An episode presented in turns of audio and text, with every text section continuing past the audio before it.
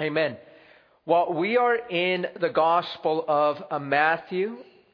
And for those of you that are joining us uh, today, what we're doing is uh, we're actually going to be going over uh, the second part of a uh, two part message. And uh, it started here in Matthew chapter 8, beginning in verse 28.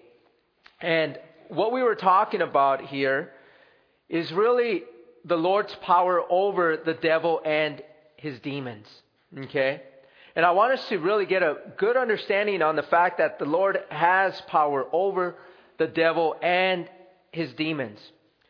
And this event that we were looking at, Matthew writes it down only to show us and to reveal to us, to the readers of the gospel, that Jesus, in fact, is the Messiah. He, in fact, does have power over all.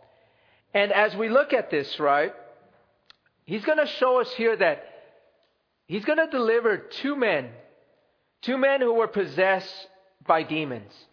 And I want us to know that no one else in the history of the world has power over Satan or his demons. But there is only one, and his name is Jesus. And as I mentioned last week, we're, we're going over this study, and, and I'm breaking down this study in four sections. Okay? And the four sections had to do with the power of demons.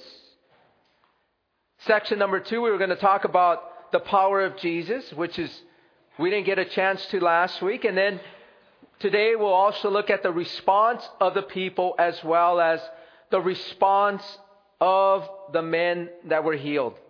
And so, with that, let's go ahead and read, beginning there in verse 28 of Matthew chapter 8, and we'll go through verse 34.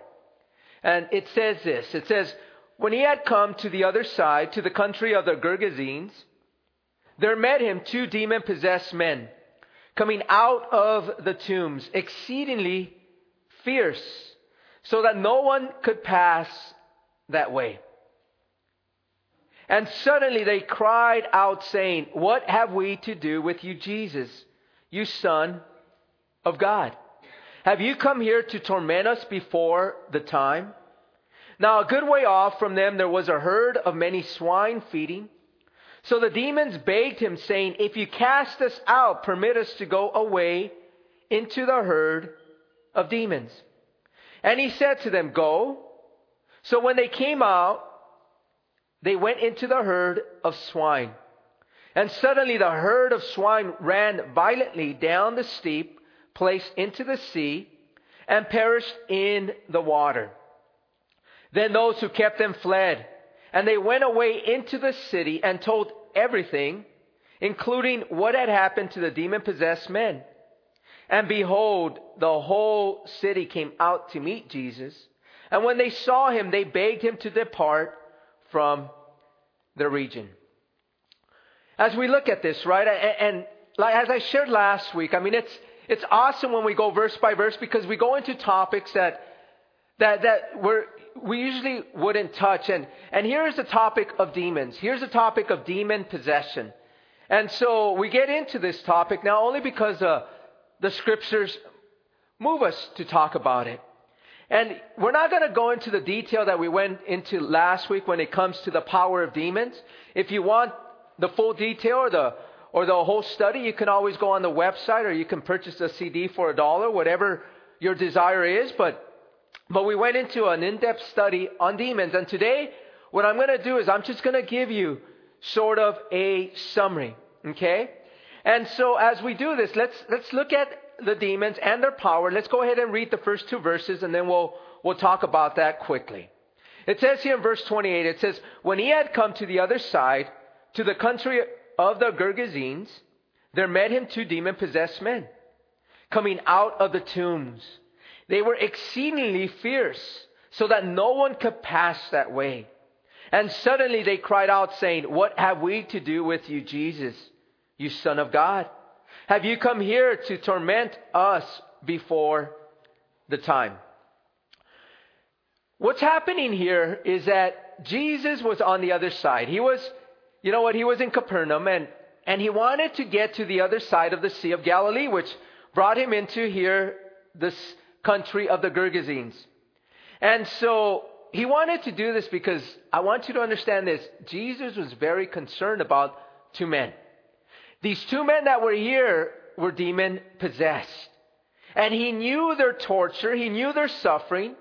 And what he wanted to do is he wanted to bring them healing, right? He wanted to bring, to end this possession, this affliction, this oppression. He wanted to end it all because these guys were going through a lot. And this really speaks of, of the heart of Jesus, right? He knew that these two men were possessed by these demons, and he, he knew that it just wasn't one demon. He knew that there wasn't just one demon in each of these men, but they had many demons. And we'll get into the, the details as to the amount of demons that they had in a few. And so, but when we look at this, right, how amazing it is when Jesus has compassion for these men that he's willing to go to a specific location to deliver the men. But not only that, he wanted to reveal himself to the whole city. He wanted the city to actually see him, his power, and to believe in him, right? That was his purpose. He wanted them to know who he is and to believe in him. And so, as we talk about what he wanted to do, he wanted to display his power. Okay? And in talking about his power, they understood the power of the demons. They saw the demons, right? They, not the demons themselves, but they saw the men that possessed these demons that had great power. And as it says there, that they were exceedingly fierce. Okay? So as we look at this, right, we're talking about demons that are exceedingly fierce. Let's talk about the power of demons. And before we do that, I want to make sure that we all understand when it comes to the devil and his demons, that the devil and his demons cannot be everywhere at the same time. Okay? They are not like God. The devil can't be here and, and be, you know what, in, you know what, in, in Uganda or, or, or the Middle East. He can only be in one place at one time. Okay? He's not omnipresent. That is, that is actually a character of God, right? That is who he is. He can be everywhere at the same time, while the devil can't do that. And the only way for the devil to accomplish all that he does is to have an army of demons. Okay? And this army of demons are really those that he sends out to accomplish his plan, to accomplish his will. And so when we look at this, right, we see that there are these men that are demon possessed. Okay? What does it mean to be possessed? It means that they took control of these men. They took control of these two individuals. Okay, they inhabited the body of these people, of these two. And they took residence in the body of these two. Okay? And as I shared with you last week, and it's only a quick summary, I just want to give you really just certain points on what the devil can do and what he cannot do. Okay? And as we look at what he can do and what he cannot do, I'm going to give you six points. So if you want to write them down, you can. I think they're going to be up on the screen. So you, if I go too fast, because I am going to go quickly through these, you know, you can look up on the screen. The first thing that I mentioned to you last week, as far as what the demons cannot do, is they cannot possess a believer. A believer cannot be possessed by a demon. And we looked at 2 Corinthians chapter 6, beginning in verse 14 through 16 to prove this point. The fact is, is that as Paul tells us, as he wrote to the church in, in Corinthians there, is that he basically told them that Christ and the devil cannot dwell together. And he uses illustrations of light and darkness. And so, as we look at this, right, a born again believer has the Spirit of God living in him. And if he has the Spirit of God living in him, then he cannot have the Spirit or these demons also living in him because Christ and the devil cannot dwell in one place together. And so that was point number one. Point number two is this is that a believer can be influenced by Satan. So a believer can be influenced by Satan. And here we looked at really Peter, right? When Peter, in Matthew 16, beginning in verse 21, as he was influenced by the devil, he was trying to persuade Jesus not to suffer and go to the cross. And I want you to understand that this same influence that he had over Peter, because Peter was a follower, a disciple of Christ, understand this that he also influences believers to keep you from doing what God has asked you to do, what God is calling you to do, what God is leading you to do, whether in your walk or in the ministry. And I gave you examples of this, right? How he uses people, right? Family, friends, co-workers, acquaintances that will influence you from doing the things of the Lord. Like they'll tell you, why do you want to go to church today? Let's do this. Or you know what? Don't spend all your time over there, right? Or I want you to do this with me today. Or there's thoughts. The, the enemy himself will influence you, right? He puts thoughts in your head. They pop in there all of a sudden so that you don't do things that you should normally do. Like, hey, you know what? I want to read the word. I want to pray. And all of a sudden you have a thought in your mind, something that immediately pops up and tells you, you know what? You should do something else. We use the example of Facebook, social media, or going and watching the game, or, or going here, or going there. All of a sudden, these things pop in your mind so that you do not pray or read the Word of God.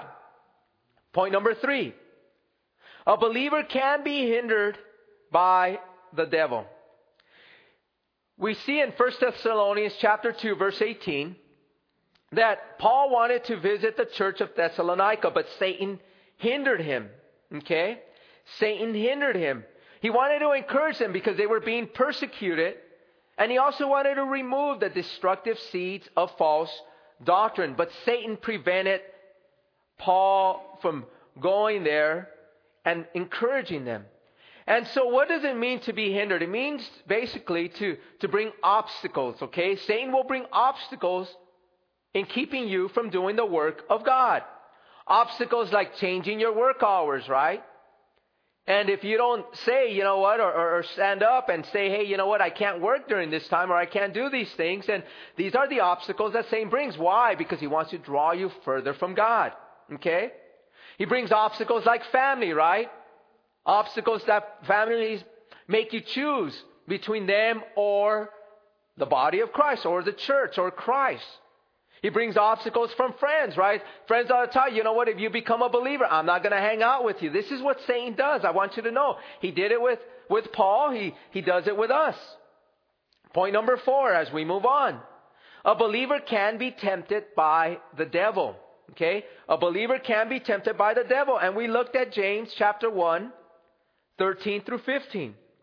How it talks about, you know what? James reminds us that God doesn't tempt us. It's the devil that tempts us, right? And why does he tempt you? Because he wants to bring destruction. At one time he had you. At one time you belonged to the devil. And his ploy is to get you back. When he lost you, he will bring sin to tempt you, to entice you. And as James tells us, when sin becomes full grown, when it becomes your lifestyle, it brings forth death. Okay? So that's what he does. Point number five a believer can be persecuted by the devil. 1 Peter chapter 5, beginning in verse 8 and 9.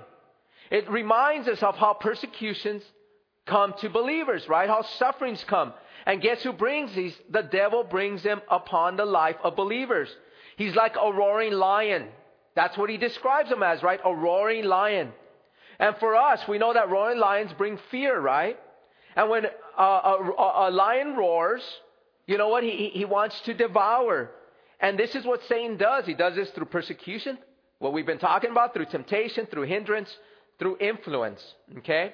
And finally, we talked last week about, about the, the sixth point was a believer can be oppressed. Okay? A believer can be oppressed.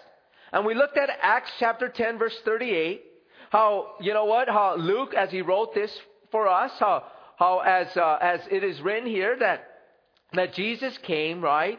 He came to, to basically heal those who were oppressed by the devil. And what does it mean to be oppressed? It means to be harassed. It means to be troubled by an evil spirit, right? That's what it means to be oppressed. And we know that, you know, what, we're not talking about possession here because there's a difference between possession where he inhibits and oppression where he just, as I mentioned to you, where he harasses you, right? It's, it's in your mind, where he troubles you. And I want you to understand these are the, times when you have evil thoughts. All of a sudden you have evil words. All of a sudden you have evil ideas. Even to the point of saying blasphemies against God, right? And all of a sudden they come. They pop in your head. I want you to understand these are injections of perversity. These are injections of blasphemies. And understand this, the devil doesn't want you to know this, is that we all have them. But he wants to isolate you thinking that you're the only one that experiences these things. We are not isolated when it comes to this. And we know this sometimes when we pray, right? All of a sudden you have a bad thought. Where does that come from? You think it's coming from you? It's from the devil himself. He, he places this, he injects you with a bad thought, and you're thinking, wow, where is that coming from? Well, understand this. This is the devil. Evil injections, evil thoughts, evil words, they come from demons. Okay? But understand this. Sometimes these things become unbearable, but know this that it is God that has the victory over all of this. See, we must come to a place of believing that the Lord has set us free. This is what he says in Luke chapter 4 verse 18 when he stood before the temple there and he began to read from the book of Isaiah and he began to talk to them about how the Spirit of the Lord is upon me because he has anointed me to preach the gospel to the poor. He has sent me to heal the brokenhearted, to proclaim liberty to the captives and recovery of sight to the blind, to set at liberty those who are oppressed. Okay? And so I want to give you quickly, because this is so important to our walk, a clue as to how we can walk in victory and freedom. Okay? And again, I give you four points. If you want to write these points down, great. If, if not, I don't think he's going to have them up on the screen, but I did mention them last week. The first point is this do not practice sin. Okay? Do not practice sin. If you want to overcome the attacks of the devil and his demons, okay, do not practice sin. Ephesians 4 25, verse 27. It tells us that we open the doors to the enemy when we practice sin. Ephesians 4 25 through 27 explains to us how we open the door to the enemy when we sin. If we want the devil to go, leave us, then we look at James chapter 4, verse 7, where it tells us submit to God. Point number two, you submit to God. What does it mean to submit to God? It means that you will do as He says. Okay? That's what God, that's how, that's how simple it is. The simplicity of the gospel. You do as Jesus says. You do as His Word says. Okay? And then we are called to resist the devil. Okay? Which is from 1 Peter chapter 5, beginning in verse 8 and 9. And it tells us, resist the devil. How can you resist the devil? Especially when we were talking about these oppressions, right? When these, you have these evil thoughts, when you all of a sudden have these injections of blasphemies and perversities that, that come there, I want you to know this. It's real simple. And this is something that'll really help you to overcome the attacks of the enemy. Remember, I mentioned this. The purpose of the devil is to draw you further away from the Lord, right? That's his purpose, right? He doesn't want you drawing closer to the Lord. When he knows you're drawing closer to the Lord, he does everything he can to pull you back. So whenever you have these perversities, these thoughts, these oppressions, or whatever you're going through, influences, hindrances, all of these things that we've been talking about, when you get these, immediately you pray and you read the Word of God. And why do I say this? Because see, if you begin to do this all the time, then guess what Satan's gonna say or his demons are gonna say? Man, every time I oppress them, every time I hinder them, every time I influence them, guess what they're doing? They're drawing closer to the Lord. And if he knows that you're doing that, then he's going to get tired of it because he doesn't want to draw you closer to the Lord. He wants to draw you what? Further. So it's important that as soon as you get these things that you pray or you read the word. And when you get these things, guess what? He's going to stop. It's gonna, it's, he's going to try a different plan on you. And so this is very key when it comes to our walk. The point number four was be unwavering, which is also in 1 Peter 5, 8, and 9. When he says, be steadfast in the faith. What does this mean? It means that we are to be strong and immovable in your faith. How can you be strong and immovable in your faith? Let me share this with you. Know your doctrine. It's important to know the Word of God. You are to be a student of the Word of God. This is what God wants us to be. You are to be a disciple of the Word of God. This is why we have discipleship classes. This is why we have discipleship classes for the men. And understand this, women, we are going to have discipleship classes starting in January for all of you. It's going to be both for men and women. It will help you. It will get you uh, rooted and grounded in the Word of God. We want to make you strong in the Word through His Word. It's not what we have to say, but through the Word of God. We need to understand what we believe and why we believe. There are reasons for demon possessions with non believers. Remember, not for believers, but with non believers. I mentioned one practicing sin. Understand this you practice sin, you're leaving a door open for the enemy. Practice of the occult.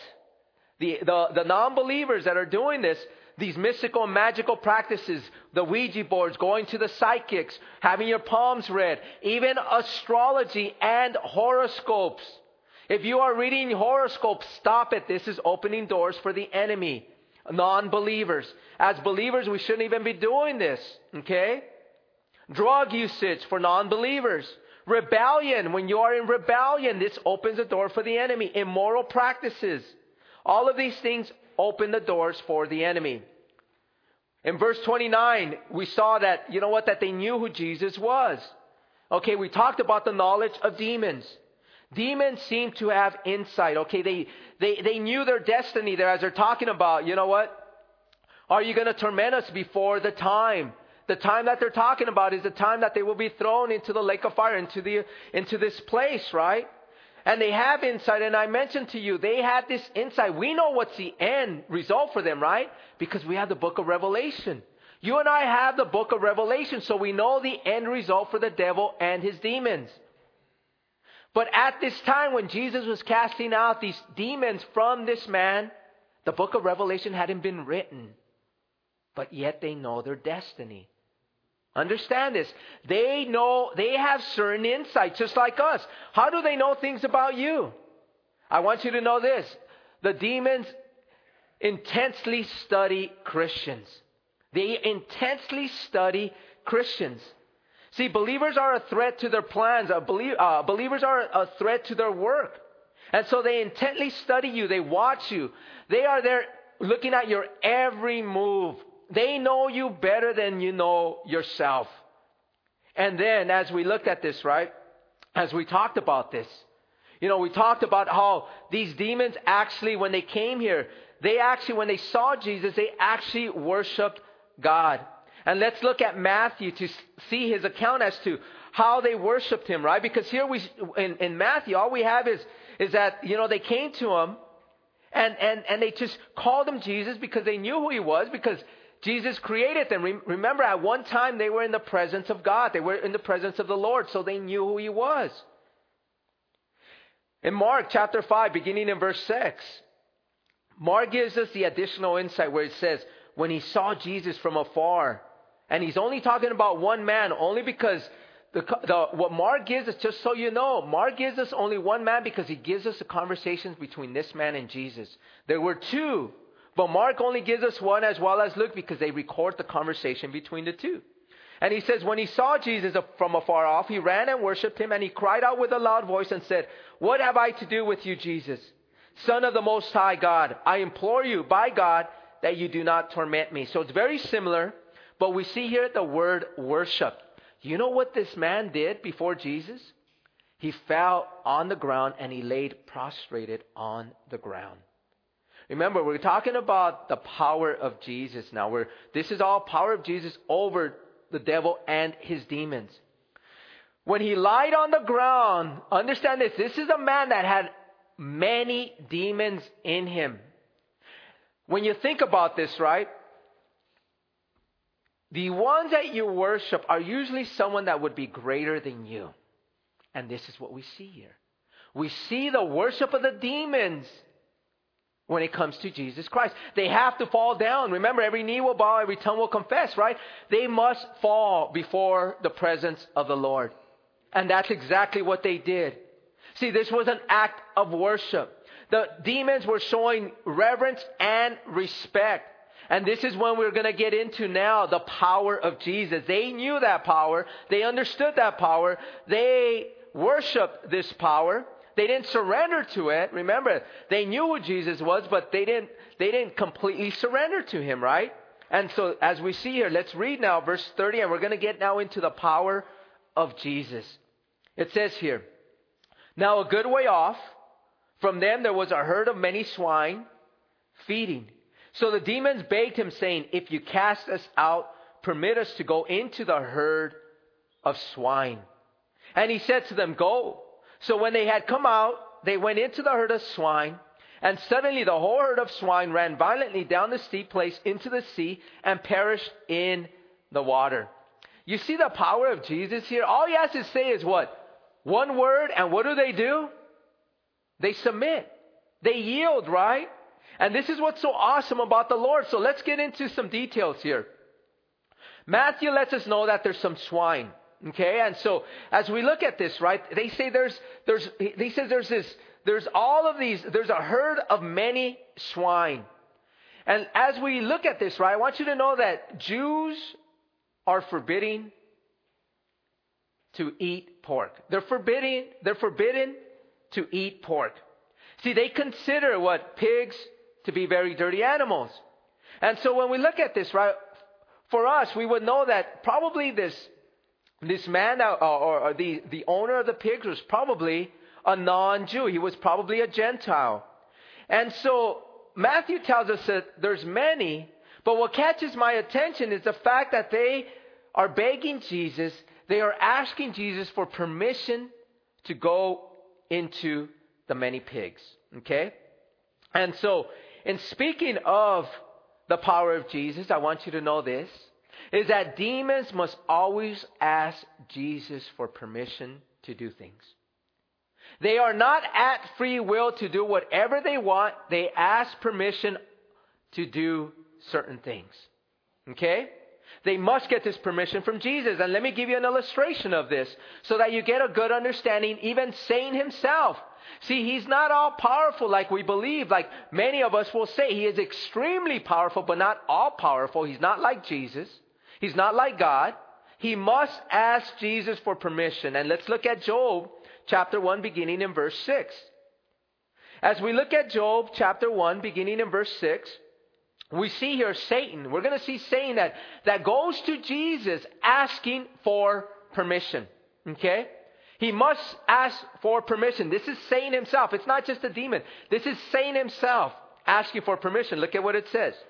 Now there was a day when the sons of God came to present themselves before the Lord. And Satan also came among them. And the Lord said to Satan, From where do you go come? So Satan answered the Lord and said, From going to and fro on the earth, and from walking back and forth on it.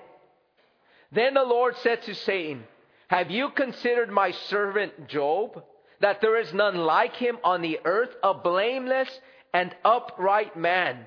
One who fears God and shuns evil. So Satan answered the Lord and said, Does Job fear God for nothing? Have you not made a hedge around him, around his household, and around all that he has on every side? Satan is basically challenging God, saying, Hey, the only reason why Job fears you is because you have a hedge around him. It says there, You have blessed the work of his hands, and his possessions have increased, and his possessions have increased in the land. But now stretch out your hand and touch all that he has, and he will surely curse you to your face. And the Lord said to Satan, Behold, all that he has is in your power, okay? Only do not lay a hand on this person. So Satan went out from the presence of the Lord.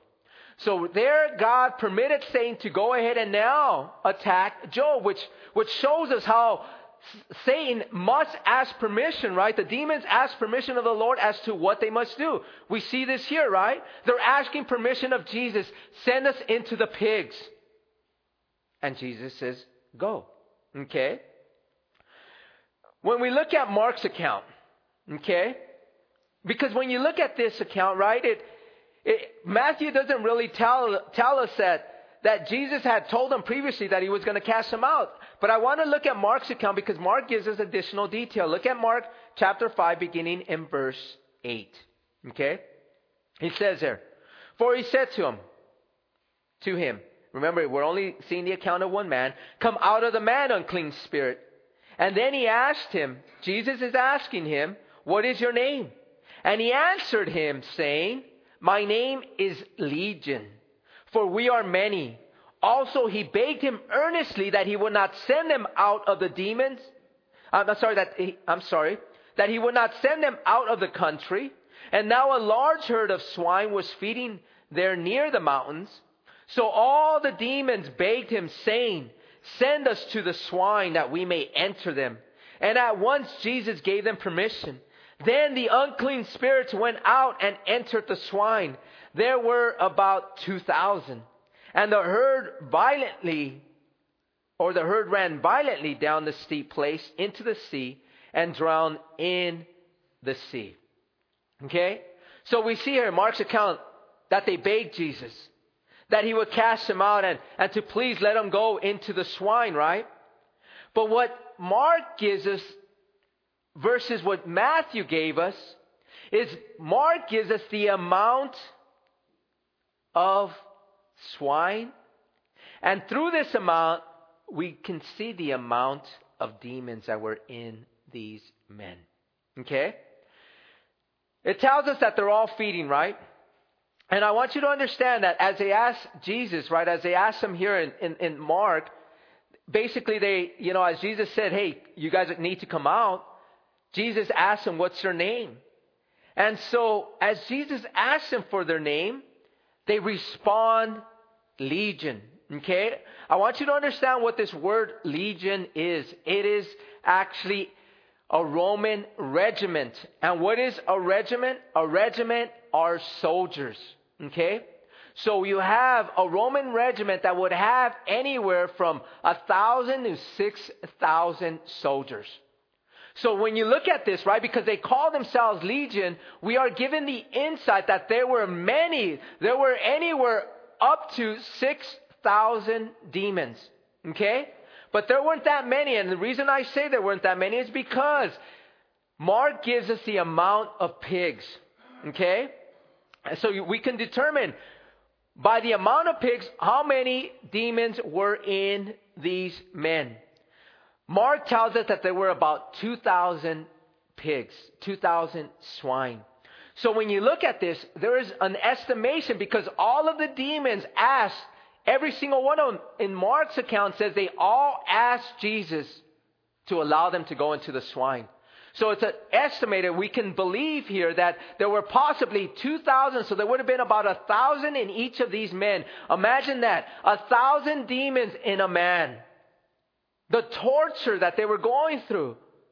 The suffering that they were going through. This is why Jesus said, This is enough. I am going to the country of the Gergesenes to deliver these men. And this is what Jesus did. You know, as we see them, right, they're asking Jesus for permission. They're asking Jesus, We want permission. We need you to permit us to go there. Again, illustrating the power of Jesus over the devil and the demons.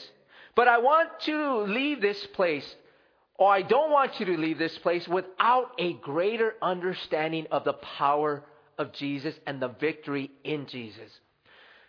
This is so important, okay? And I want you to, as we look at this, I want us to get a greater understanding of this because, see, the God that we serve is God Almighty. He is greater than anyone else. He has always existed. He has never been created. He always existed and everything is in His hands. He has power over all things. This is a God that we serve. But as we look at the devil and Jesus, we have here opposing parties, right? But remember, Satan is created. He was created as an angel. We talked about this last week until sin entered his, his heart and he rebelled against him. But we have these two that are at odds with one another, and we know that God will have the victory. And we're going to see this victory and this power in Genesis chapter 3, beginning in verse 15. Look at what it says here. And I will put enmity between you and the woman, and between your seed and her seed. He shall bruise your head, and you shall bruise his heel. Okay? When we look at the new, the NIV, which is not really one that we usually read, but, but when we look at the NIV, we have here a better translation for us. And I want to read this to you. Look at what it says in Genesis 3:15 from the NIV. And I will put enmity between you and the woman, which is what we read, and between your offspring and hers. And this is where the details that I want to give you. He will crush your head, and you will strike his heel. He will crush your head, and he and you will strike his heel. He's talking to Satan. Remember, this is after Satan has caused Adam and Eve to sin. And so he's telling the devil here that he will crush your head and you will strike his heel. This is from God. Okay? So let's talk about this enmity. We're going to talk about enmity here, right? We're talking about the enmity between the devil and the woman. Okay? The woman here would be Eve, but as we continue to read there, it talks about also the offspring of Eve. So in other words, it's every single one of us that came after Eve. Adam and Eve are our parents, our, our, our, our, our, parents, right? We come from them. There's our father and mother. That's where everyone comes from. And because of, uh, of their sin, understand this, that that you know what we have this enmity right and and i want to talk about this i want to talk about the woman eve before she sinned before she listened to the devil remember eve befriended satan. Remember that right? Satan would talk to her and what would she do? She'd sit there and listen. See she would listen to the devil. She befriended the devil right? And so once I want you to understand that as she befriended and listened to the devil, once she said, you know what? Once she realized what had happened, right? Basically, she no longer, she no longer followed him. She no longer obeyed him, right? She now opposed him. See, because after the sin, she realized that, you know what, that there's a problem. God revealed this to her, right? They saw themselves naked. She realized that, oh no, what did we do, right? Now we see ourselves for who we are. And so immediately after that, she no longer follows him, right? Jesus ended up covering their skin with, covering their, uh, giving them clothes from an animal skin, right? As he paid the price for their sin, right? Temporary price. And so he clothed them with the animal skin. And so that they no longer followed his lead, right? They now followed God. And when this happened, understand this, that there was now opposition between the two because, see, when she listened to them, they were friends. But then after the sin, now there was opposition. Okay? Now there was hostility between the two. Okay? And when we look at this hostility between the two, understand this is that this hostility continues to move on with all the fo- followers of Christ. Her seed, right? Her seed, those that, that are born again. See, those that belong to God by faith in Jesus Christ, who were once followers of Satan, remember, you and I, before we became born again believers, we listened to what he had to say. We weren't listening to the Lord. We were just like Eve, doing what Satan asked us to do. But immediately when we came to Jesus Christ, when we were born again, we now listen to who? We're now listening to God. And so now there's opposition as we're reading there in there's enmity as we're reading in Genesis 3:15. There's enmity now between Satan and us because we're we're no longer listening to his lies and there's hostility that he has towards the people of God. I want to shift this now to God. See, when Satan caused Eve to sin, right? When he deceived her and, and Adam willfully sinned, I want you to know this is that he messed up the world that God created. He messed it up, right? He brought sin in, and, and this is what we see today. He made a mess of these things, right? He made a mess of the world, and this is, a, this is what we are seeing today. I want you to understand none of us can be ignorant to what is happening in the world today. What you see now is just horrific things that are happening. And I want you to understand this things are going to get worse. There is a rise of evil because Satan knows that his time is coming. There is a rise of evil that will continue to escalate beyond what we can imagine. Okay? And you see it now. You see it right before our eyes. You see it happening all over the world. I want you to understand that there is no absence of evil or hate in this world. You know what? We were sort of immune to it, but now it is in our face. And it is only going to be more hostile towards us as Christians. When you look at the killings that are happening in this world, you look at the bombings, you look at the murders, you look at the wars and the rumors of wars, you look at the mass killings by suicide bombers, you look at the immoral sex and the practice of it, the promotion of it. When you look at drugs and the promotion of drugs, when you look at the usage of drugs, all of this is just rising and growing and it is just becoming unbearable. And it's not going to stop. I want you to understand this that sin is having a great party as we sit here. And what's happening in our world today is that, that when you look at this, I want you to know this. As Ezekiel, right? As Ezekiel said, I am the watchman. I am responsible for all of you. And I need to share this with you because I want you to understand that the Lord is coming soon. And for us that call ourselves Christian, if we are practicing sin, we need to stop it. You need to stop your practice of sin. You need to get right with Jesus Christ. We need to come to a place of understanding, allowing our eyes to be open, not to be spiritually sleeping. Because what happens when you sleep, you will be overtaken. And for us as believers, we need to understand what is happening around us. It is getting worse. It is getting ugly. It is getting bad and you see what's happening in the world. Just turn on the news. That's all they're talking about. They're talking about terror. They're talking about fear. They're talking about death. And it is only going to escalate. And as we see this, right? As we see what's happening to us is that you and I have been called to share the gospel. You and I have been commissioned. But how can we share the gospel if we ourselves are also practicing sin? How effective can we be? You and I got to come to a place of making a choice of making a choice for Christ, especially knowing that the Lord is coming soon. And this is what I'm doing. I am sharing with you that the Lord is going to take his church soon. And as we see this, right, as we see the escalation of evil, none, I want none of you to be left behind. The rapture of the church can happen at any moment. And this is why you see evil rising the way it is today. ISIS is here. There, you know what? Evil is here. And what's, what's crazy is not only evil from ISIS. I mean, this is a demonically driven institution, people, religion. And they today, they're supposed to be at, I mean, there's threats that are going out that they're going to be in Atlanta, Georgia today at the WWE, right? The, you know what? They're supposed to blow up a stadium over there. These are the threats that's going on. And many Christians, we're just going about like nothing. We're not even praying about these things. We're just like, oh wow, you know what? That's over there. It's not going to come here. It's going to come here. And we need to get right.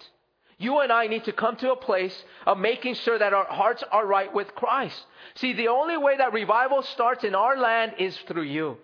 You have to make a decision that, you know what, I'm getting right. I'm surrendering myself to Jesus Christ. I want to do things for you, Lord. You know what? We want to finish strong. And the Lord can take us out at any time. Guess what? Even in this building, someone can come and throw a bomb and we're gone. We're taken. And then what? And if we're practicing sin, then guess what? Where are you going? See, for us as Christians, we got to get ourselves right. We got to understand that Satan messed up the world. And when Satan messed up the world, when Adam and Eve handed over the deed of this earth to Satan, there was a war that was declared between God and the devil himself. And what's so amazing about all of this is where we're at today. Is that God would send his champion one day. And who is that champion that he would send as we're reading Genesis 3:15? He would send Jesus Christ. Jesus Christ would be sent back into the world to defeat Satan, to conquer Satan, and to give us the victory over Satan. Jesus, yes, his heel was bruised. The heel of Jesus when he was put to death on Calvary was bruised. But as the writer, as Moses told us, as the Holy Spirit is telling us, that the head of Satan would be crushed. And you know where the, Saint of, uh, the, the head of Satan would be crushed? It would be crushed at the same place where Jesus' heel was bruised on Calvary. I want you to understand what crush means.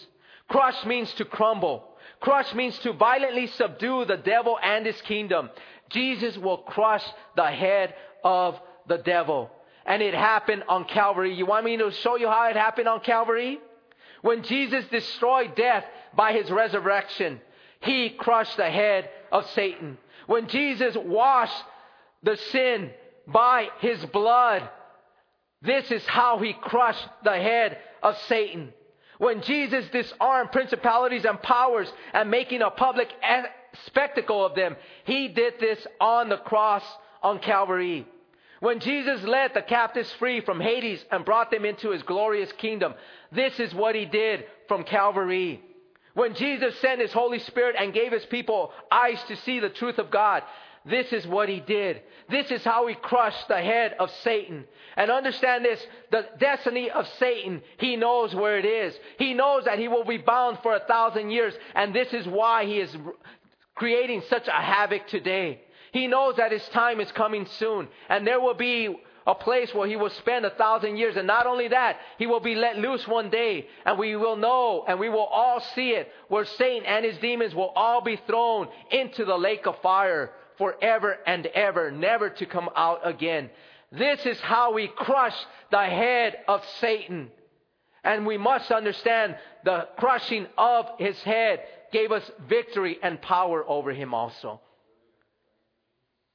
You know what's so amazing about all of this? Is that we serve this God that I'm talking about. This God belongs to us. You and I that are surrendered to Him, that have come to Him by faith, understand that you and I are children of God. And the same power and the same victory that Jesus has is the same that you and I have. As we go back to these men, the torture that the men were going through, you know, to have these, de- these demons possess them. But we know that the Lord came to them. And we wonder why the demons would want to go into swine. Why would they want to go into the animals? They knew that, you know what? I mean, they like to possess men. They, they don't like to possess animals. They, they want to destroy us, right? That's who they want to destroy, the non believers. But I want you to understand one thing why Jesus allowed them to go into the swine.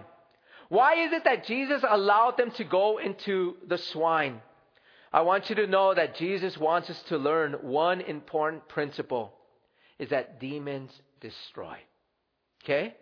Demons destroy. Everything they put their hands on, they destroy. Whether it be people's lives or animals, everything that they possess, it doesn't matter. They will destroy. And this was many of us, wasn't it? How many of us, as we, or before we came to know Jesus Christ, were headed on this path of destruction? All of us. Every single one of you, before you came to know Jesus Christ, you were headed in destruction. And you know why? Because you belong to the devil. And this is what he does. And this is what Jesus is showing us. And this is what God wants us to know. You know, as we are here, we're out of time. So I guess it's going to be a three part series.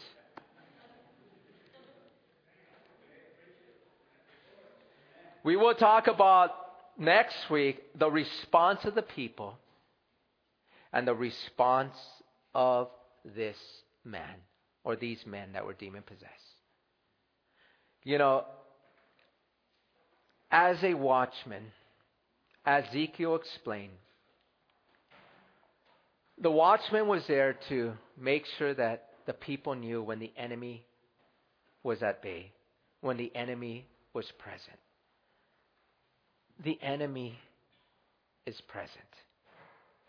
The enemy is here. The enemy is in our backyards. It is a time for us to make things right with Jesus. revival must start in us. There is going to be, and I truly believe that there is going to be one final revival, an awakening that hits our land. And it could happen through maybe a catastrophe that happens here. But I want you to know this. See, people are still so blinded. As they see what's going on in the world, you would think that there would be thousands of people flocking to the church to make things right with Jesus. But you don't have that. People are just going on with their lives thinking that, you know what, it's no big deal. People look at this on the news and see what ISIS and, and see what's happening with Russia and, and the Middle East, and they're just like, oh, wow. Blinded, ignorant.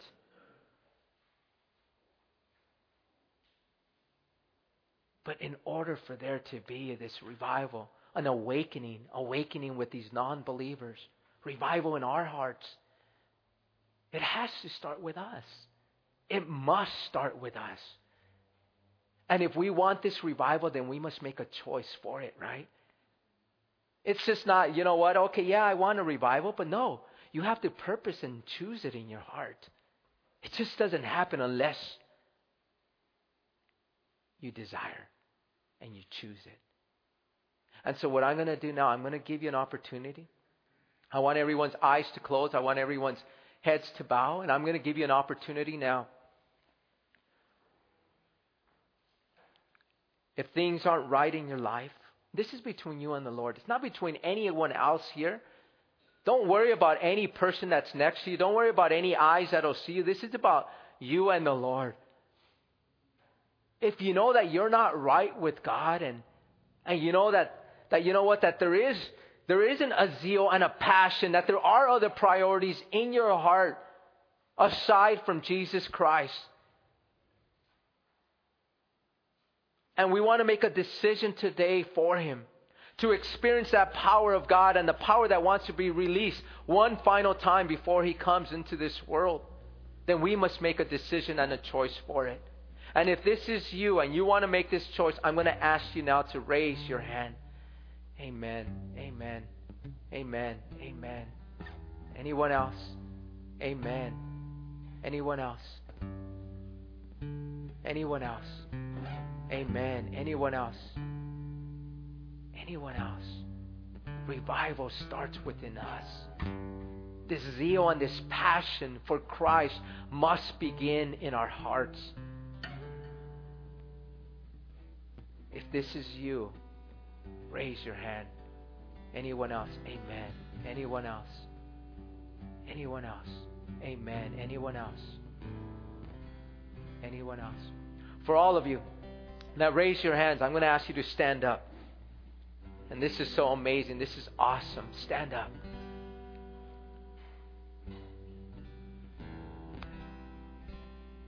Anyone else want this revival to begin in you? Anyone else stand up? Anyone else? Lord, you see these that are standing, and we know that it must start in us. It's a choice that we must make. And as we stand up, Lord, as we see everyone here, Lord, this includes myself, Lord, I want to have even a greater zeal and a passion for you than I've ever had. Lord, for our days are numbered, Lord. We know that life is but a vapor, and we know that your return is soon. And so, Lord, I pray now as we stand up here before you, Lord, as we yield ourselves to you, Lord, as we humble ourselves and say, Yes, Lord, we are nothing without you, but with you we, are, we can do all things. I pray that you would fall afresh as we make a choice for you. I pray that, that, Lord, that you would just move within our hearts, Lord, that you would take just control of every part of our heart, Lord, and that you would become that priority, that you would become our passion, that you would become our zeal and that we would be contagious, Lord, that we would allow you to overflow from our lives, that people would see us and that they would know that we are not the same, that there is a light that comes from us, a light that's shining in this dark world. And so, Lord, just use us. Forgive us of our sin. Forgive us of our, of our complacency. Forgive us, Lord, of our compromise. Forgive us, Lord, of our lack of prayer. Forgive us, Lord, of our zeal and our passion for you. Lord, take control of our lives and use us for your glory and for your honor and for your praise. Lord, we love you. And we pray this in Jesus' name. Amen.